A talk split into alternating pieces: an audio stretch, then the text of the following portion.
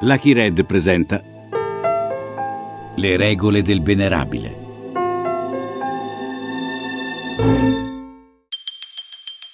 La storia del tutto autentica, tranne le parti in cui è menzognera, di Licio Gelli, il capo della loggia P2, un podcast Lucky Red con Francesco Montanari.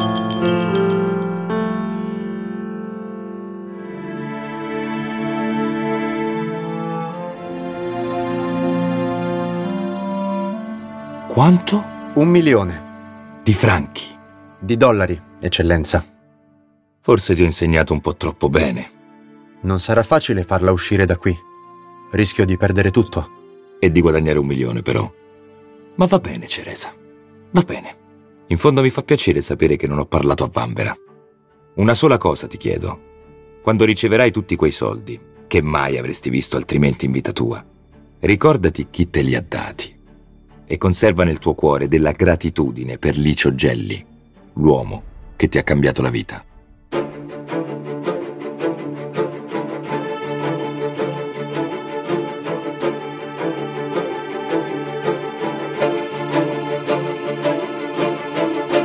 Io non ho mai dimenticato le persone che hanno avuto un certo peso nella mia vita, anche solo per via del loro esempio.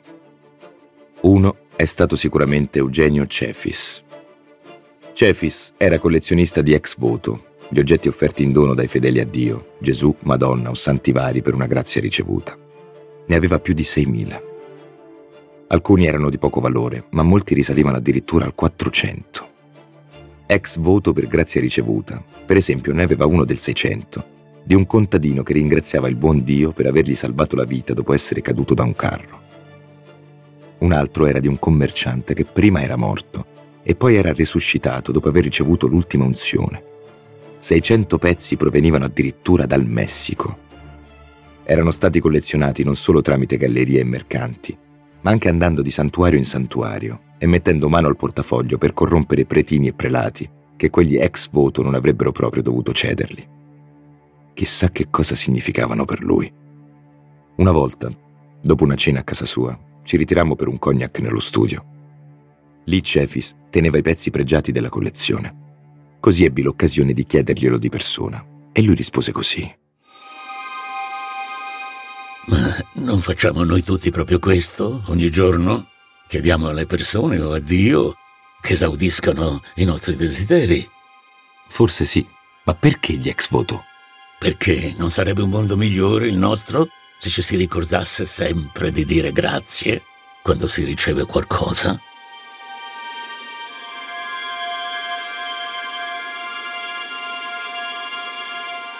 Cefis allora era uno degli uomini più importanti d'Italia, nonché uno dei più discussi e temuti. In questo ci assomigliavamo.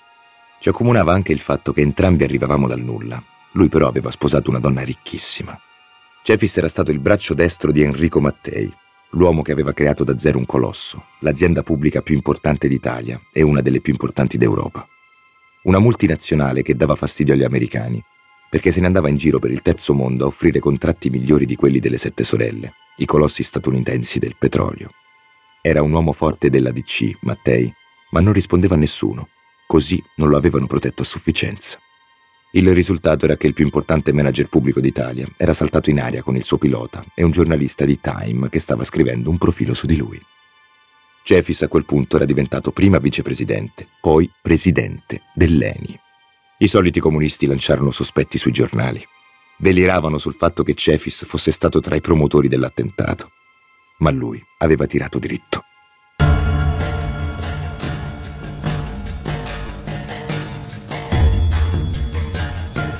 E così sotto la sua guida, Leni a quel tempo era diventato un secondo ministero degli esteri. Aveva interessi, uomini e mezzi in decine di paesi stranieri, molti dei quali strategici nello scacchiere geopolitico. Giusto per non farsi mancare niente, Cefis era andato anche alla conquista della Mount Edison, settore della chimica e dell'energia, il più grande gruppo privato di allora. Un risultato enorme, che ne aveva fatto per l'appunto uno degli uomini più ricchi e potenti d'Italia. Era sicuramente più ricco di me, che pure non me la cavavo male. Sul potere invece non saprei, ma direi che tutto sommato io ne avevo di più. Però era una bella gara. Lui aveva un esercito di decine di migliaia di persone sparso in tutto il mondo. Io un gruppo selezionatissimo di sole mille, ma che occupavano tutte posizioni strategiche. Fortunatamente non c'era bisogno di scoprirlo. Ci stavamo piuttosto simpatici e non avevamo alcun interesse a metterci uno contro l'altro.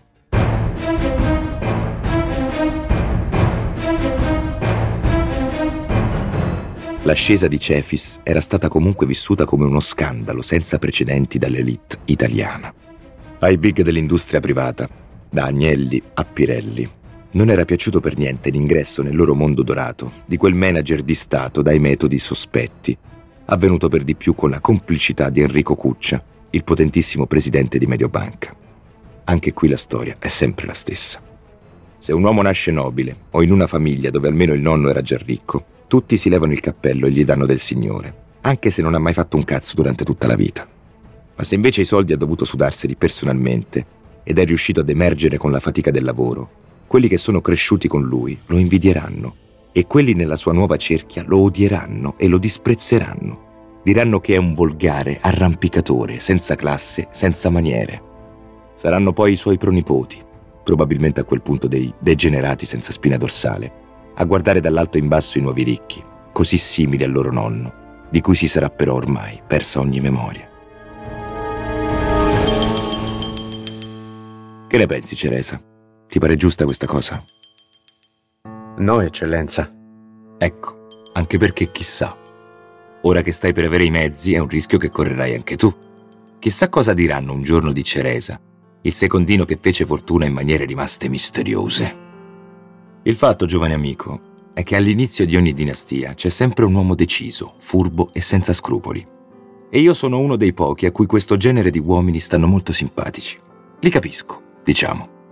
Comunque sono fatti così gli esseri umani. Hanno questo genere di strani blocchi mentali, per cui tanto vale adattarsi e capire come tirarne fuori qualcosa di buono per se stessi. Quella del potenziale nascosto è una fissa di preti e comunisti. Io ho sempre preferito la realtà dei fatti. Ora, qui per quella che è.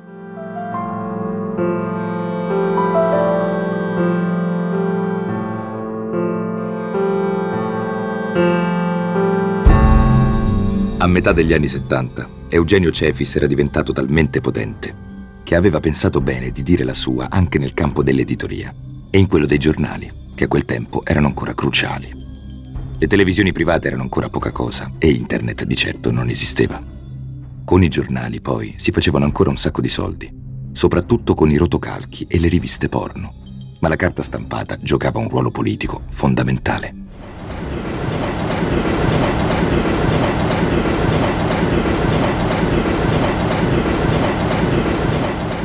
Oggi i giornali sono buoni giusto per incartare il pesce. Le principali testate hanno le tirature che un tempo avrebbe fatto un giornaletto di terza o quarta categoria. Oltre ad essere diventati dei pessimi affari, non li legge più nessuno, il che li rende politicamente piuttosto inutili. Una volta però le cose non stavano così. Negli anni 70 apparire sui giornali significava esistere. Se una cosa non era stampata era come se non fosse mai successa. C'era un detto che si sentiva spesso nelle case, come nei posti di lavoro o nei bar. Guarda che l'ha detto il giornale. Tutte le informazioni passavano dalle rotative e il Corriere della Sera era il giornale più grande di tutti, il più letto e soprattutto il più influente, perché lo compravano l'elite del nord Italia e gli uomini delle istituzioni romane. Ultime notizie! Leggete il Corriere della Sera! Il Nobel per la letteratura al poeta Licio Gelli! Dammene una copia, ragazzo, e tieni il resto. La classe operaia accompagna l'attacco, Stato e padroni non la possono fermare.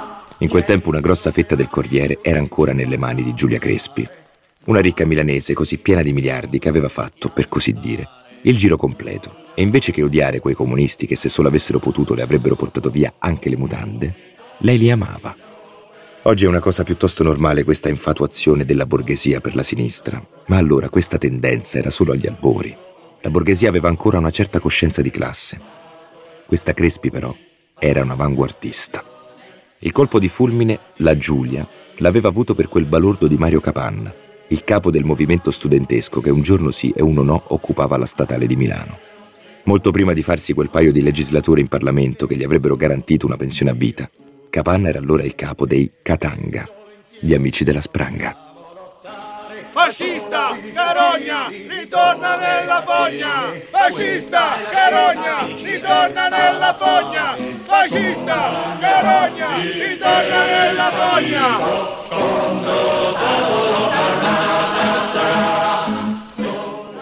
Alla guida del giornale, la Crespi aveva messo un direttore di sinistra come Piero Ottone, uno che diventò famoso per la sua passione per le barche a vela e perché permise a Pasolini di scrivere i suoi teoremi in prima pagina.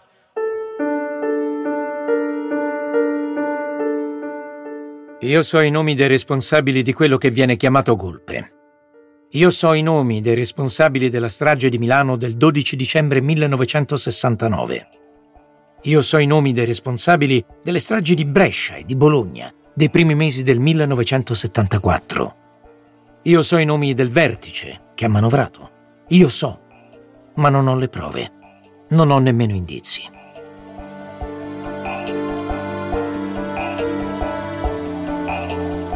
E allora che cacchio scrivi, se non hai le prove?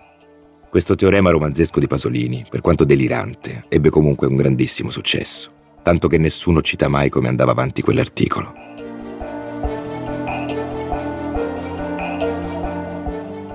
Il Partito Comunista Italiano è la salvezza dell'Italia e delle sue povere istituzioni democratiche.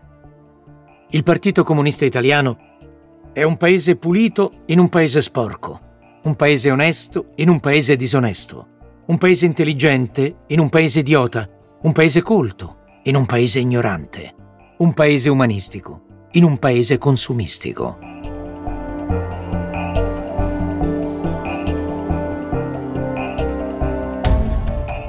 Giuro, ha scritto veramente così. Puoi andare a controllare.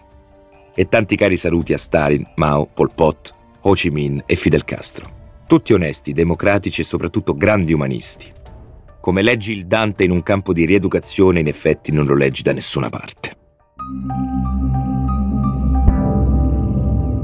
Capirai anche tu perché a molti, tra cui me e Cefis, sembrava giunto il momento di riequilibrare l'opinione pubblica italiana, renderla più pluralista e democratica. In questa idea non c'era niente di nuovo.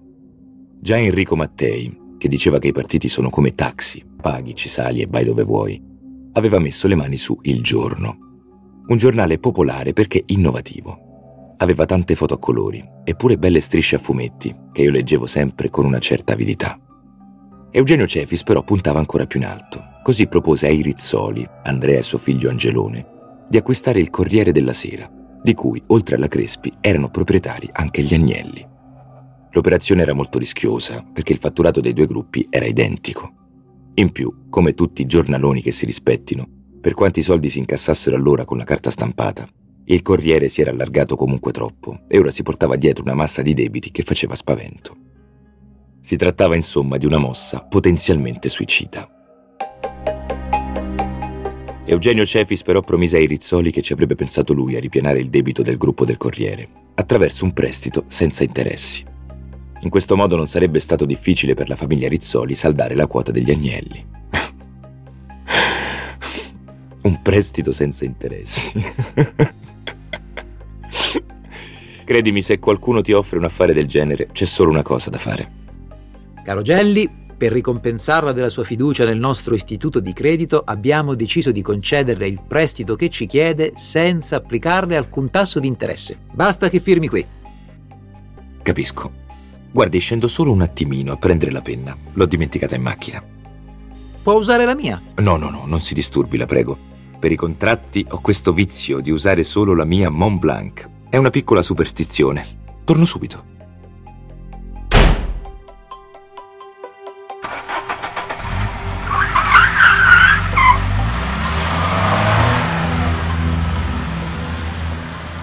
Devi dartela a gambe levate, altro che.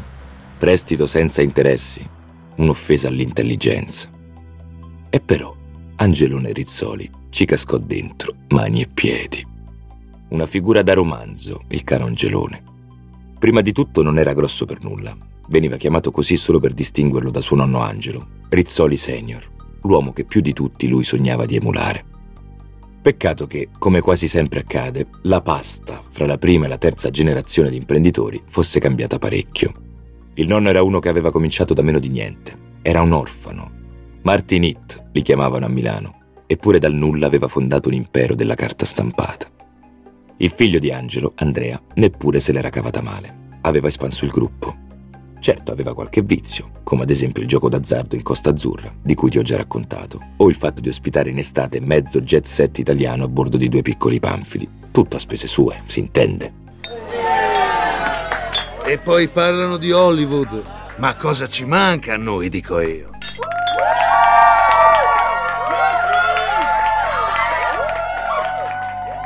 Quelli poi lo ricambiarono inserendo spesso personaggi ispirati a lui nei film prodotti da altri ed erano sempre personaggi ridicoli, caricaturali.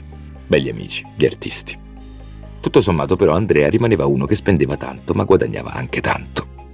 Suo figlio Angelone aveva invece l'urgenza di mostrare che anche lui, come il nonno e il padre, aveva la stoffa dell'imprenditore di successo.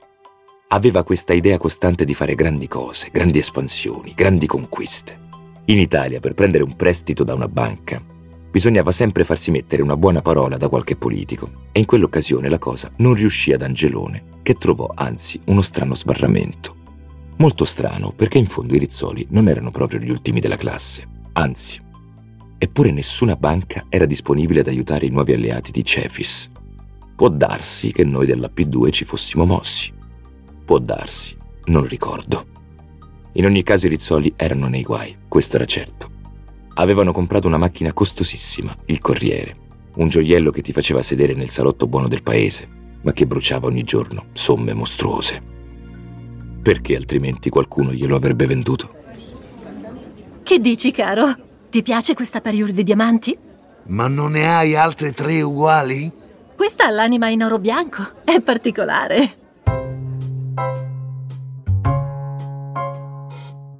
E va bene che Andrea era già abituato a soddisfare i desideri di Liuba, la sua seconda, bellissima moglie che comprava diamanti come fossero noccioline, così come era abituato a perdere somme stratosferiche al Casino Rule.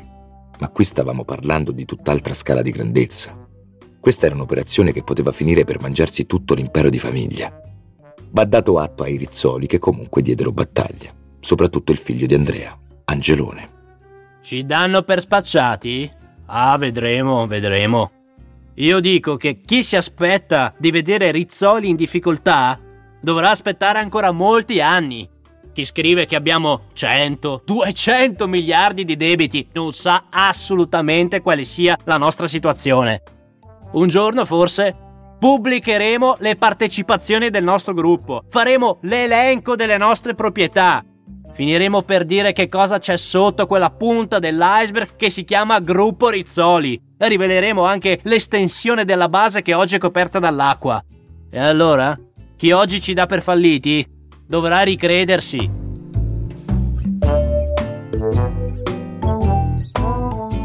Bello tutto questo paragone con i mari e gli iceberg. Peccato non fosse l'ora di geografia e che fossero tutte cazzate. Il problema c'era, è come se c'era. Come uscirne? Ma è chiaro. L'unica possibilità era rivolgersi agli esperti, ovvero la premiata ditta Ortolani e Gelli. Baffino alla parte finanziaria e io alle public relations. Per lo shopping compulsivo di Liuba non avevamo soluzioni, ma per il corrierone potevamo aiutare. E come se potevamo.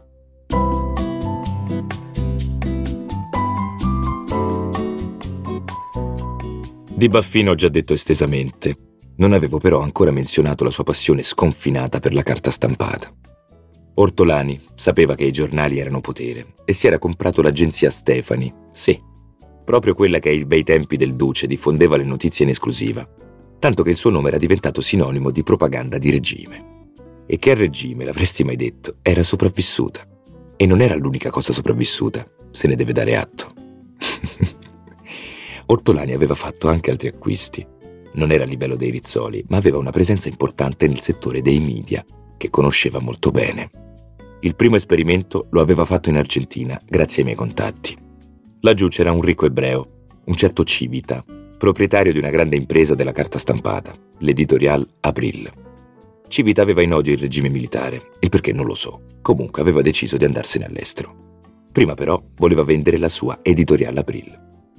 Ai Rizzoli piaceva l'idea di espandersi in Argentina e li aiutammo ad acquistare quel gioiellino. Noi mettemmo la linea di credito e le conoscenze, i Rizzoli il know-how. E fu un affare per tutti. A quel punto chiesi a Baffino: ma perché non ci gettiamo nella mischia? Voglio dire, quello che avevamo fatto in Argentina potevamo ripeterlo anche in Italia, sempre usando i rizzoli. Quella era finalmente una scala su cui era divertente e dignitoso lavorare, altro che il sottoscala di OP di Mino Pecorelli. Con buona pace di Mino, io e la P2 ormai meritavamo una sponda molto più importante nel mondo dei media. Meritavamo il meglio, e il meglio in quel momento era il Corriere della Sera. Da parte sua invece il Corriere aveva bisogno di soldi e noi eravamo gli unici in grado di trovarli, come Angelone sapeva bene. Per ottenere finanziamenti dei quali il nostro gruppo aveva bisogno, l'unica strada praticamente era quella di rivolgerci all'Ortolani. Beh, tutte le volte che tentavamo di ottenere finanziamenti senza passare attraverso l'Ortolani ed il Gelli, ci veniva immancabilmente risposto di no.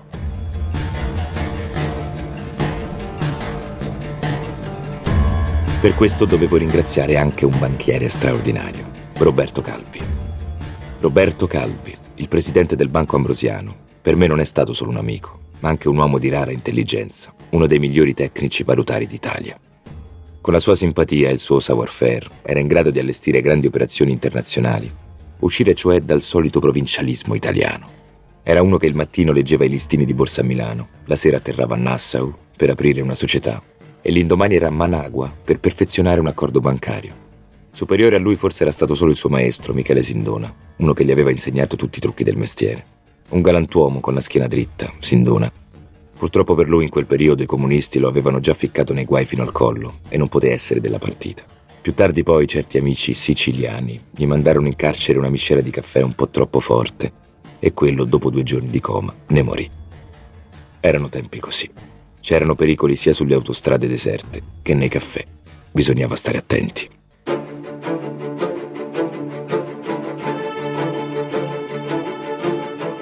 I Rizzoli si dibattevano in problemi debitori sempre più gravi e di fatto consegnarono le chiavi di casa a Roberto Calvi. Noi andammo quindi a riscuotere. Come prima cosa riuscimmo a mandare via Piero Ottone, il velista sinistrorso, e sostituirlo con un direttore più vicino alle nostre posizioni, ovviamente tesserato P2. La redazione si allineò subito, come d'altronde capita con le grandi greggi. L'importante è sempre il cane pastore. Una manciata di giornalisti provò a fare resistenza, personalmente furono quelli che più rispettai. Ciò non toglie che li feci comunque sbattere in mezzo a una strada. L'azione sul Corriere era modellata sul memorandum della P2 riguardo la situazione politica. Nei confronti della stampa sarebbe opportuno redigere un elenco di almeno due o tre elementi per ciascun quotidiano o periodico, in modo tale che nessuno sappia dell'altro. Ai giornalisti acquisiti dovrà essere affidato il compito di simpatizzare per gli esponenti politici come sopra prescelti.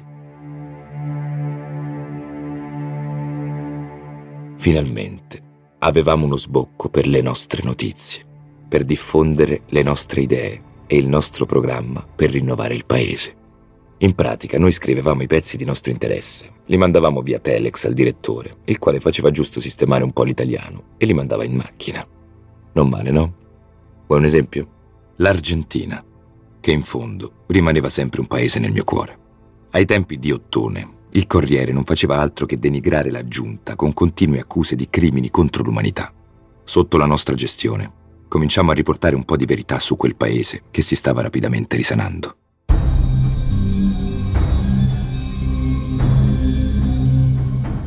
Prendi la Escuela de Meccanica della Marina, su quel posto ne hanno dette di tutti i colori, che torturavano la gente nei modi più atroci.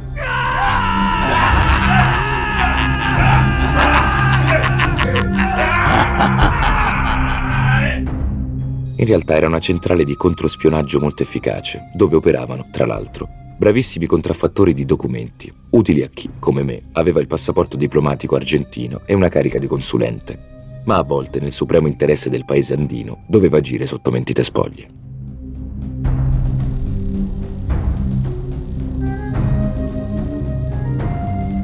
Sono Victor Basterra, operaio della zecca di Stato e desaparecido.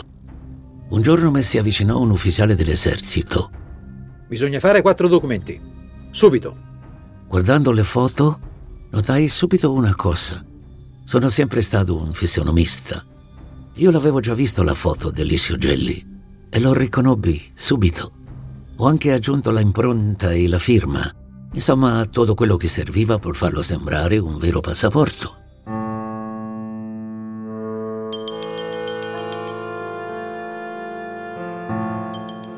Sopravvivere non è mai stata una faccenda per deboli di stomaco. L'economia argentina comunque depurata da comunisti, sindacalisti e fancazzisti aveva ripreso a tirare come un treno. E dove c'erano affari, c'eravamo anche io e Baffino, che saltavamo da un posto all'altro del pianeta come i protagonisti del jet set. Solo che noi non eravamo attori, registi, nobili o eredi di dinastie imprenditoriali. Noi eravamo gente che lavorava, seppur ormai con un certo agio e una certa classe oltre che con molto profitto.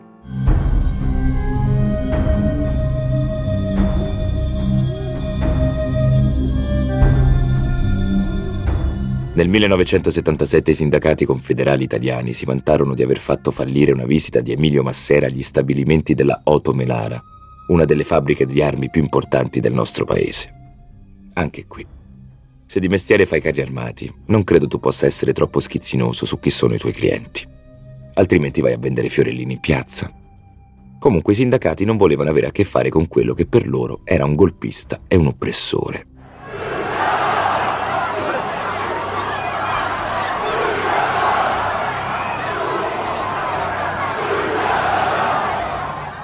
Quel giorno ero lì e anticipando le mosse dei contestatori non mi fu difficile far sgattaiolare Emilio da un'altra parte, prima che diventasse bersaglio di bulloni e tondini di acciaio. Emilio ne fu assai grato.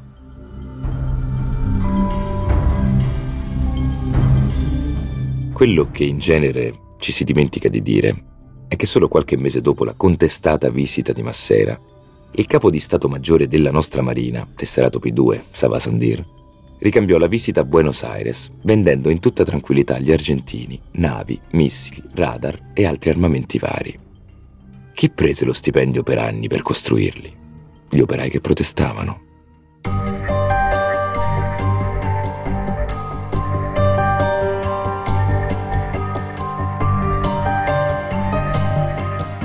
La seconda mossa di Baffino, una volta messo piede in Rizzoli, fu suggerire ad Angelone di comprare altre testate. La parola chiave era espandersi. Espandersi. Espandersi.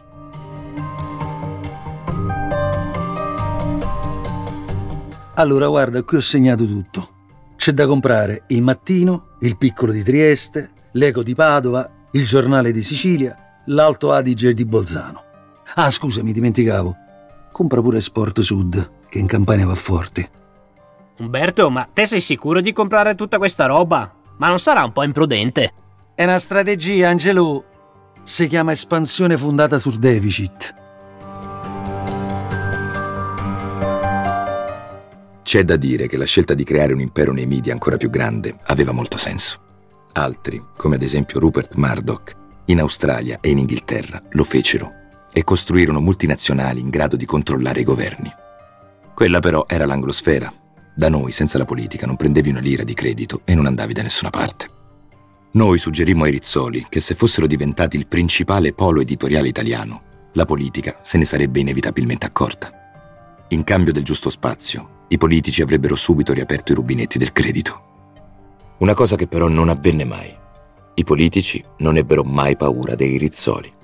Dal giorno 1 pensarono invece a come sostituirli con qualcuno di maggior gradimento. E non furono i soli.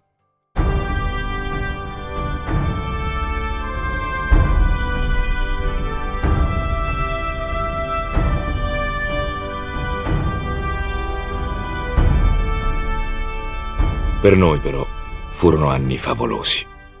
Anni in cui la loggia P2 si arricchiva di figure di primissimo piano e allargava la sua azione a livello italiano e internazionale. Sembrava che all'orizzonte non ci fosse più nessun ostacolo. A quel punto ritenevo di meritare un po' di riconoscimento per tutto il lavoro fatto nel pieno interesse del paese. E così feci una cosa che, te lo confesso, in altri momenti della vita non avrei fatto e in tutta sincerità fu un errore, forse il primo vero, grande errore della mia vita. Perché fino a quel momento era stata la discrezione a guidarmi e se avevo concesso qualche rara intervista era stato solo in chiave difensiva. Ora pensavo fosse il momento di far conoscere in modo adeguato la mia persona e la mia missione. Sbagliai, te lo ripeto, perché la regola fondamentale, la regola aurea, la regola che però in quell'occasione ignorai, è una soltanto. Mai, mai vantarsi in pubblico. Soprattutto in Italia, non te lo perdoneranno mai.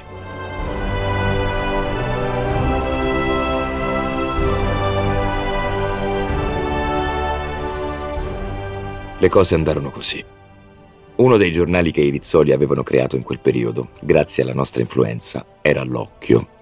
L'idea era introdurre anche in Italia il quotidiano popolare tanto amato in Inghilterra come il Daily Mirror.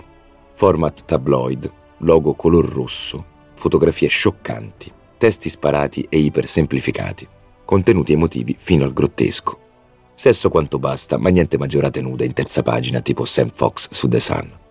La direzione fu affidata a un grande giornalista tesserato P2 di nome Maurizio Costanzo e fu un successo travolgente, almeno fino a quando durò.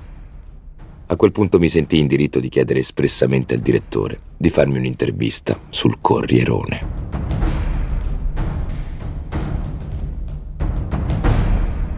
Senta, Gelli, come mai adesso ha accettato questo colloquio? per premiarla della costanza che ha avuto nell'inseguirmi per quattro anni. Così dopo questa intervista spero per altri quattro anni di stare tranquillo. Ancora di recente, alcuni giornali hanno parlato di questa loggia segretissima della massoneria, la P2. Lei ne sarebbe il capo incontrastato. Cos'è la P2? Siamo veramente stanchi di dover ripetere all'infinito cosa è questo e cosa è quello. Venga una sera a farci visita e vedrà che quando uscirà si sentirà in spirito massone anche lei. Comunque confermo, per l'ennesima volta, si tratta di un centro che accoglie e riunisce solo elementi dotati di intelligenza, di alto livello di cultura, di saggezza e soprattutto di generosità che hanno un indirizzo mentale e morale che li spinge ad operare unicamente per il bene dell'umanità, con lo scopo, che può sembrare utopistico, di migliorarla. Capisco. Senta, ma alla domanda cosa vuoi fare da grande, lei, Gelli, cosa rispondeva? Mi piacerebbe dirti che ci pensai su prima di rispondere, ma l'intervista era stata completamente concordata, quindi sarebbe corretto dire che senza esitazione risposi in piena coscienza. Il burattinaio.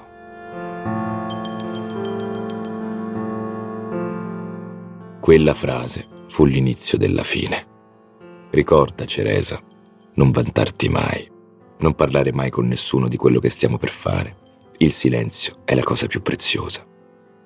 A proposito, è per domani notte dunque? Domani notte, eccellenza. Ascolta tutte le puntate della serie in esclusiva su Amazon Music.